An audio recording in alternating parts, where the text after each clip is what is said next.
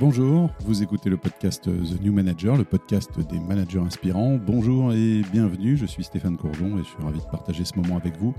En duplex, en visio depuis sa voiture, mon invité aujourd'hui c'est... Rénal Molo.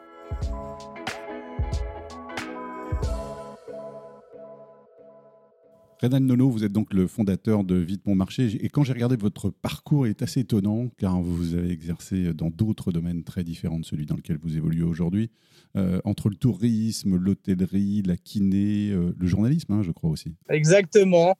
Oui, bah en fait, au tout départ, je voulais être euh, agriculteur en étant fils d'agriculteur. Et mes parents ont souhaité que je fasse, entre guillemets, autre chose, ont refusé que je reprenne la ferme familiale. Donc ça m'a amené à faire euh, plein de choses avec toujours l'idée qu'un jour ou l'autre, euh, je reviendrai euh, directement ou indirectement dans le, dans le monde rural. Donc c'est vrai que j'ai un parcours atypique. J'ai fait des études de kinésithérapie, j'ai fait du journalisme sportif, commentateur pour Radio France pour les matchs de, de Ligue 1. J'ai fait 10 ans d'hôtellerie pour le groupe Louvre Hôtel, tout ce qui est Campanile, Kyriade, première classe, c'est la deuxième chaîne en Europe hôtelière. Donc, euh, ouais, puis j'ai beaucoup voyagé. Euh, je suis allé en Norvège, en Erasmus, où j'ai euh, connu mon épouse, qui est italienne. Donc, je suis allé ensuite travailler en Italie, et puis à, à Barcelone. et voilà. Et puis en France, retour en France, hein, parce que j'avais jamais travaillé en France, en fait. retour en France depuis 2016, mais avec toute la famille 2017. Euh, bah, pour m'occuper de Vite Mon Marché. Ouais. Quelle est la meilleure façon finalement de définir euh, Vite Mon Marché Ouais, donc Vite Mon Marché, si vous voulez, bah, c'est votre marché hein, en direct des, des producteurs et, artisans livrés chez vous à domicile euh, rapidement. Donc on a trois points de différenciation. Je dirais le premier, c'est que déjà c'est un marché complet. On n'a pas que des fruits et légumes et de l'épicerie, on a également de la viande, du poisson, de la crèmerie, du traiteur, donc c'est quand même euh, pas mal de choses. Ça fait plus de, de, 1500 euh, références. Et puis euh, également, ben, on livre rapidement. Hein, il y a beaucoup, on va dire, de solutions de circuits courts où il faut attendre au moins 24 heures, voire 48 heures pour être livré. Nous, on peut livrer en, en 3 heures. C'est-à-dire que si vous livrez avant 11 heures dans la journée, dès 14 heures, vous pouvez être livré. Puis le dernier point, je pense que le fait d'avoir un fondateur qui est fils d'agriculteur, je pense que ça, ça change quand même pas mal de choses euh, parce que voilà, je, connais bien le milieu, j'ai grandi dedans, euh, je le prends un peu comme une, une mission, une vocation. Et c'est vrai que quand je rencontre nos producteurs, euh, on parle le même langage, quoi. C'est la même famille, donc on s'entraide. Et je pense que le consommateur final voit justement cette complémentarité qu'on peut avoir avec les, avec les producteurs. Vous parlez d'une mission, mais c'est presque un signe, car être euh, fils d'agriculteur et revenir à ce métier-là alors que vous vous en étiez beaucoup éloigné, c'est assez troublant, non? Ben Moi, je crois en ça, c'est-à-dire que je crois beaucoup dans la vie, je crois beaucoup dans les rencontres, tout simplement parce que voilà, j'ai un de mes enfants, ma petite fille, qui est handicapée, et c'est vrai que c'est quelque chose qui m'a permis de, relativiser euh, la vie et, euh, et, de comprendre, on va dire, un petit peu mieux le sens de la vie, et j'attache beaucoup d'importance au signe de la vie, aux rencontres. Et c'est vrai que j'ai fait des rencontres, on va dire. Euh, tout d'abord, j'ai pas eu peur, on va dire, de me lancer, de tout lâcher dans l'hôtellerie où j'avais une place plutôt confortable et de me lancer en tant qu'entrepreneur.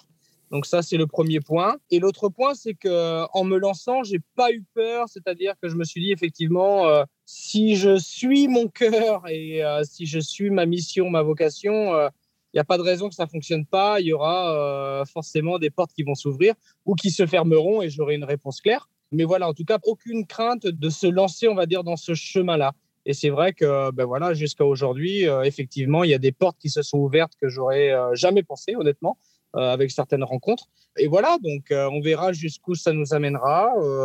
la réponse finale n'est pas forcément, on va dire, qu'on soit partout et que ce soit le grand succès euh, français ou européen. C'est, je pense pas que ce soit la réponse finale. C'est déjà tout ce qu'on fait pour les producteurs, tout ce qu'on fait pour les consommateurs et euh, ce qu'on fait, on va dire, en interne pour nos salariés. Je pense que c'est déjà une, une, belle victoire. Donc, euh, on verra jusqu'où ça nous amènera. C'est combien de salariés aujourd'hui, Vite Bon Marché? 36 il y a des managers parmi eux? Oui, on a des managers, même un directeur général, puisque euh, avec le développement de, de Vite Mon Marché euh, en dehors de sa base nantaise, donc euh, à Toulouse actuellement, avec nos investisseurs, on a décidé donc de, recruter un, directeur général d'expérience pour s'occuper des, des affaires à Nantes, hein, vu que maintenant je suis un peu, j'y suis toujours, hein, mais beaucoup moins présent qu'avant. Donc on a un directeur général plus un COMEX, comité exécutif ou comité de direction. Donc ouais, on a, on a une organisation managériale. Ouais. Lorsque vous recrutez des managers, vous fiez-vous également aux signes Complètement. C'est-à-dire que je regarde euh, rarement, on va dire, le, CV. Ce qui m'intéresse surtout, c'est euh, la personne et, euh, et l'attitude. Pour moi, ça, c'est le premier critère de sélection pour venir chez Vite Mon Marché. L'attitude, c'est-à-dire l'humilité, c'est quelque, pour moi, c'est le, le, point numéro un. C'est-à-dire que je veux vraiment que Vite Mon Marché ne soit qu'un facilitateur entre le producteur et le consommateur. Les héros, c'est pas nous, ce sont les producteurs. Et à la fin, c'est le consommateur le plus important, le client, puisque c'est lui qui nous fait vivre. Et, nous, on est entre les deux. On est là pour faciliter euh, cette rencontre entre le producteur et le consommateur, mais on n'est pas là pour se mettre en avant euh, ou prendre la place du producteur ou, du consommateur. Donc, euh, cette humilité, c'est le point le plus important pour moi dans, dans un entretien d'embauche. Quand, quand la personne est humble, déjà, ça, ça part bien. Si en plus, elle a les, les compétences techniques, euh, c'est parfait. Ah, vous n'avez pas suivi d'études de management à proprement parler, mais on a compris que vous aviez déjà pratiqué, si je puis dire, dans certaines de vos expériences professionnelles passées. Vous souvenez-vous de votre première expérience de manager? Aviez-vous des appréhensions, des craintes? Et, quels bénéfices en avez-vous tiré?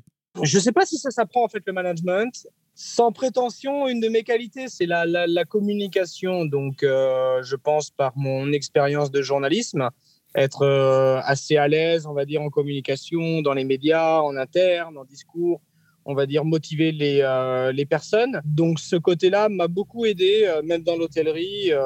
lorsque j'étais responsable de l'Europe du Sud, notamment, je devais manager certains directeurs d'hôtel, hein, qui étaient quand même 10 ans ou 20 ans de plus que moi, mais on va dire par le discours, euh, j'arrivais à, amener, on va dire les, euh, personnes dans le sens euh, souhaité, on va dire par l'entreprise. Donc ça, je l'ai pas forcément appris. Après, pour moi, la plus grande qualité, c'est bah, d'être transparent et d'être simple, c'est-à-dire de dire quand on a fait une faute et voilà, on passe à autre chose. Et puis également, voilà, être simple dans la relation. Je pense que c'est la chose la plus importante. Après, je me considère pas comme le meilleur des managers. Hein. Clairement, euh, je reste un fondateur. Un fondateur n'est pas forcément un manager. Je suis peut-être pas forcément la meilleure personne, on va dire, à l'écoute. Euh, je suis pas forcément le, meilleur manager parce que je suis un fondateur et donc j'ai envie que les gens soient un peu tous euh, intrapreneurs un petit peu dans l'entreprise. Ça fonctionne au début, mais ça fonctionne plus après euh, quand l'entreprise grandit. La venue de, notre directeur général aussi a fait du bien parce que plus l'entreprise grandissait et on s'apercevait que pour certaines personnes, être en direct avec le fondateur, ça pouvait être perturbant. Alors la personne qui est, on va dire, euh, intrapreneuse euh, et qui veut faire plus, on va dire, que sa fiche de poste, va adorer une relation en direct avec le fondateur. Mais une autre personne qui est ici, on va dire, pour, euh, entre guillemets, faire le job, et pas plus, c'est ce qui est respectable, hein, euh, pour avoir une, une, qualité de vie à côté, ça peut être perturbant. Et, là, forcément, il faut quelqu'un d'un peu plus d'expérience, on va dire, en, en management euh, entre le fondateur et les équipes. Mais c'est quand même vous qui donnez la direction, qui donnez le sens. Vous êtes donc inspirant. C'est quoi d'ailleurs pour vous un manager inspirant? Oui, c'est ça, c'est-à-dire être capable de donner la vision, être capable de donner le rythme, le tempo, euh, être capable de donner euh, l'énergie, la motivation aux, personnes dans un discours, on va dire, euh, tout à fait réaliste avec des, actes qui, qui, donnent envie. La meilleure phrase, on va dire, de management que j'ai retenue, c'était un de mes managers en Espagne qui me disait que Effectivement, une de mes qualités, c'était en espagnol, on dit convencer sin imponer convaincre sans imposer. Et, euh, et c'est peut-être justement ça ma, ma, plus grande qualité, c'est-à-dire de, de, parler avec mon cœur, de dire vers où je, je souhaite aller, et après on, on suit ou, ou on suit pas. Mais en tout cas, euh, voilà, sans imposer, on va dire, ce n'est pas un management euh, directif, mais c'est plus un management énergétique, on va dire. Qu'est-ce que vous ne supportez pas en tant que manager? J'aime pas la tricherie. C'est-à-dire que moi, je n'ai pas de problème euh, avec les personnes qui font des erreurs. Euh, après, il faut essayer de pas les faire euh, trois fois, deux fois maximum. Mais ce que j'aime pas, c'est la non-transparence, la tricherie. Euh, de toute façon, tout se sait. Et si quelqu'un n'est pas forcément compétent dans son domaine et qu'il dit qu'il l'est et qu'il le cache, ben à la fin, on va le savoir quelques mois après et on aura tous perdu du temps. Et ça, j'aime pas ça. Je préfère que quelqu'un me dise je sais pas faire. Et là, donc, ben, on met tous les moyens ensemble. Si cette personne est humble, et c'est de l'humilité de venir dire justement je ne sais pas faire. On mettra certainement tous les moyens pour, euh, pour l'aider justement à réussir euh, parce que c'est voilà, c'est une mission collective. Mais euh, quelqu'un qui, qui ne le dit pas, ben, de toute façon, un jour ou l'autre, c'est trop tard, on aura tous perdu du temps et, et la confiance sera, sera rompue. Donc ça, c'est ce que j'aime pas dans la relation. Et vous arrive-t-il de douter dans votre management? Tous les jours. il y a des hauts et des bas. C'est-à-dire que je peux aller très haut, euh, c'est-à-dire que ben voilà, penser que certaines idées euh, sont révolutionnaires, qu'il faut absolument faire ça, que ça va, ça va tout casser, euh, il faut amener tout le monde là-dedans. Et puis, je peux aller très bas aussi en disant que bah, en fait, c'est nul ce qu'on fait, que ça va, ça va pas fonctionner, ça va rester petit et qu'on n'est on n'est pas bon. quoi. Donc, je, je, peux avoir des hauts et des bas. Et c'est vrai que de ce côté-là, le fait d'avoir quelqu'un entre les deux qui est un régulateur, ça fait, ça fait du bien pour les équipes parce que le haut, justement, ça peut être perturbant en disant, mais attendez, on a dit, euh, on va dans cette direction, euh, pourquoi on change tout maintenant? Et puis, euh, de l'autre côté, ce que je me suis aperçu aussi, c'est que tout partager, on peut pas tout partager non plus parce que mes mots ont beaucoup de poids. Donc, effectivement, si deux fois, je peux avoir des doutes, hein, et on a, on a des doutes tous les jours en tant que fondateur, pour l'entreprise, ça peut devenir un drame. C'est-à-dire que, oh là là, il est, il est dans le doute, ça va pas le faire, je vais perdre mon travail. Et donc, quand je suis dans le doute, euh, vaut mieux que je sois loin des équipes et que j'échange avec les personnes de confiance, euh, dont mon épouse, et je reviens quand je me suis euh, régulé, on va dire, de nouveau. Et la certitude, est-ce qu'elle est à contrario euh, une ennemie? Bah, Oui, dans mon cas, oui, oui, oui, oui, oui, oui, oui, oui. c'est une, c'est une remise en cause euh, permanente. Il n'y a jamais rien d'acquis. Euh, comme là, vous voyez, on a ouvert à Toulouse. on a été plutôt bon, on a été rapide. En, un mois, on a trouvé une centaine de producteurs. On a trouvé, je pense, le bon manager, les équipes. Enfin, tout roule. Mais dans l'acquisition des clients, bon, vous me direz, c'est une cinquantaine euh, par semaine, c'est pas mal non plus, mais, euh, mais c'est une remise en question en disant bon, on n'y est pas encore, on n'est pas encore, euh, on n'est pas connu, il y a, encore du travail. on repart de zéro un petit peu sur Toulouse sur l'acquisition client. Donc ouais, c'est une remise en cause journalière. Vous n'allez évidemment pas vous arrêter là en termes de développement. Vous nous répondez d'ailleurs depuis Toulouse, où après Nantes, vite mon marché s'installe aussi. Au fur et à mesure, vous allez devoir intégrer de plus en plus de salariés, de managers. Comment faire en sorte finalement que tout ce monde-là aille dans le même sens, se sente investi dans la même aventure Est-ce que ce sont des questions que vous vous posez? Oui, bien sûr. Euh, je pense qu'un des challenges, ça va être effectivement le management à distance des différentes équipes. Si demain on est à Toulouse, Bordeaux ou autre, je ne pense pas que ça fonctionnera par du flicage. On aura forcément des indicateurs euh, et un tableau de bord qui nous permettra de, voir les chiffres à distance et, et si ça roule ou pas et d'avoir voilà une tour de contrôle, une, hauteur de vue sur les résultats. Mais je pense que ce sera surtout par de la transparence euh, avec, euh, avec toutes les équipes. Et ce que je disais tout à l'heure, c'est-à-dire attendre des équipes justement qui disent ça, je sais pas faire, j'ai besoin d'aide ou euh, j'ai fait ça, ça a fonctionné. Et donc ça, peut-être que ça peut aider d'autres équipes. Donc, travailler, on va dire, en toute transparence, sans tricherie, c'est comme ça que je vois le management avec des valeurs fortes et une vision claire. Ça, c'est important. Alors, c'est l'heure maintenant euh, du fameux questionnaire. Euh, Rénal première question. Quelle est la phrase que vous détestez entendre au boulot? C'est impossible. Ah, ça, c'est pas possible.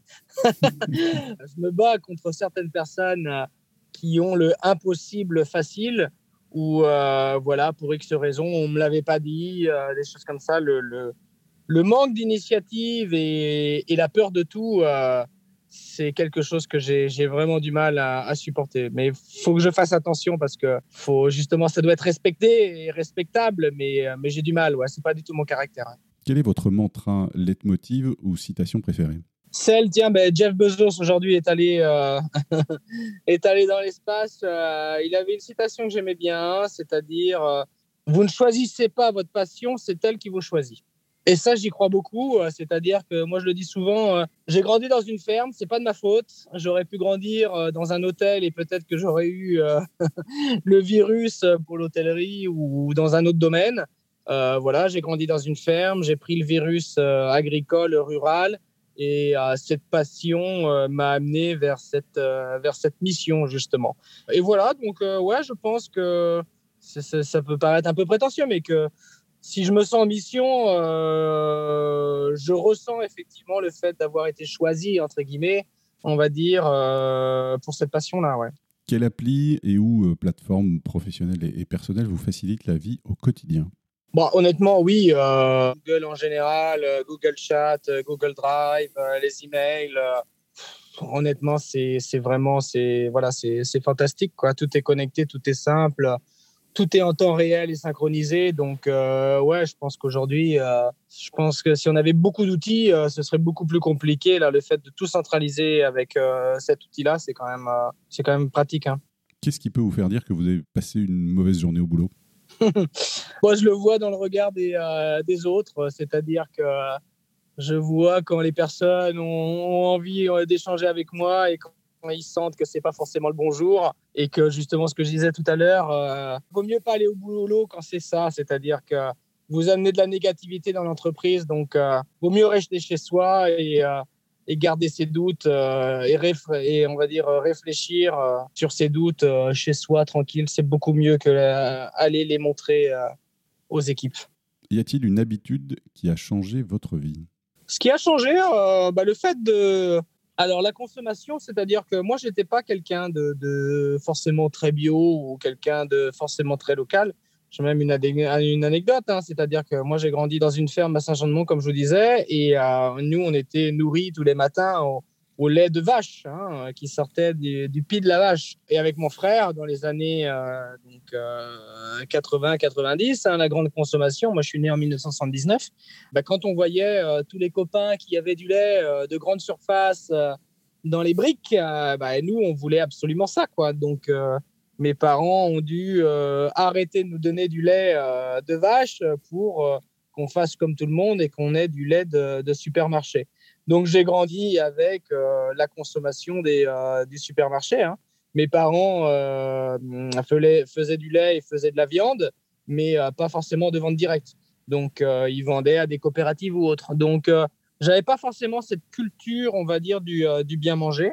Mais après, voilà, j'ai rencontré mon épouse Laetitia, italienne, où bah, en Italie et en Toscane, le bien manger est super important. Donc euh, voilà, je, vois encore avec ses parents. Ce qui me choque encore aujourd'hui, mais choque dans le bon sens, euh, c'est que le matin, on se pose la question ce qu'on va manger à midi. Le midi, on se pose la question ce qu'on va manger le soir. Et le soir, on, espère ou on se pose la question si on a tous les bons produits pour euh, la colazione, c'est-à-dire le petit déjeuner du, du, matin. Et donc, il y a une forte culture du bien manger en Italie. Et donc, pour répondre à votre question avec Vite Mon Marché, c'est vrai que ce bien manger, le bio local, qui est quand même la, recette magique, euh, même si on, préfère le local au bio, c'est une nouvelle alimentation. C'est-à-dire qu'aujourd'hui, j'aurais quand même du mal euh, à aller, avec tout le respect, hein, mais j'aurais quand même du mal à aller euh, acheter de la viande en boucherie de supermarché quand on peut avoir une super côte de bœuf bio en direct des, producteurs.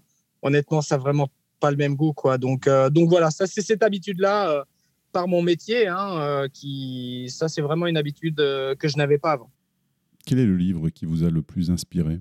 Il y en a, il y en a plusieurs, mais le livre peut-être le plus important jusqu'à maintenant, c'est un livre italien qui s'appelle Le sens de la vie. Et quel est l'auteur du livre?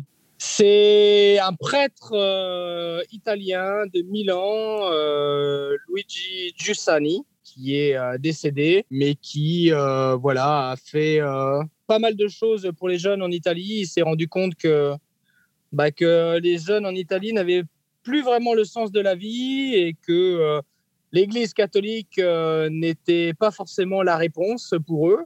En tout cas, elle n'était pas concrète dans leur vie quotidienne. Et donc, il est descendu dans la rue et et à expliquer un petit peu plus, on va dire, le, sens de la vie à ces jeunes. Et honnêtement, euh, moi, j'ai été très à l'écoute de, ce livre, justement, lorsque euh, j'ai appris euh, bah, notamment le handicap de ma petite fille, mais plein d'autres choses, où j'avais besoin d'avoir certaines, certaines réponses, quoi. Et j'ai pas vraiment les réponses, mais en tout cas, j'ai un chemin, comme on dit.